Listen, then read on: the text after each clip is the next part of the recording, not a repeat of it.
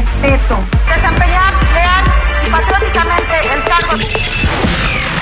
What's up, everybody? This is George Espa. Welcome to CJR News.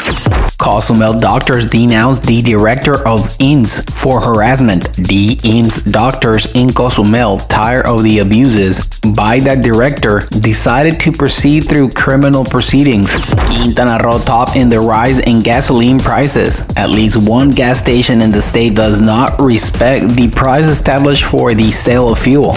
Freezing is coming. Cold front 21 will be the most intense of the season. Low temperatures will return to the Yucatan Peninsula due to the arrival of a new cold front number 21.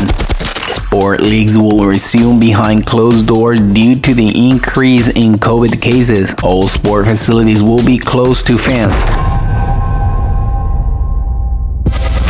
Thank you for listening, CJR News. This is George Espo. You can find me on YouTube at CJR News. Don't forget to subscribe to our podcast on Google, Spotify, and Apple. Thank you and goodbye.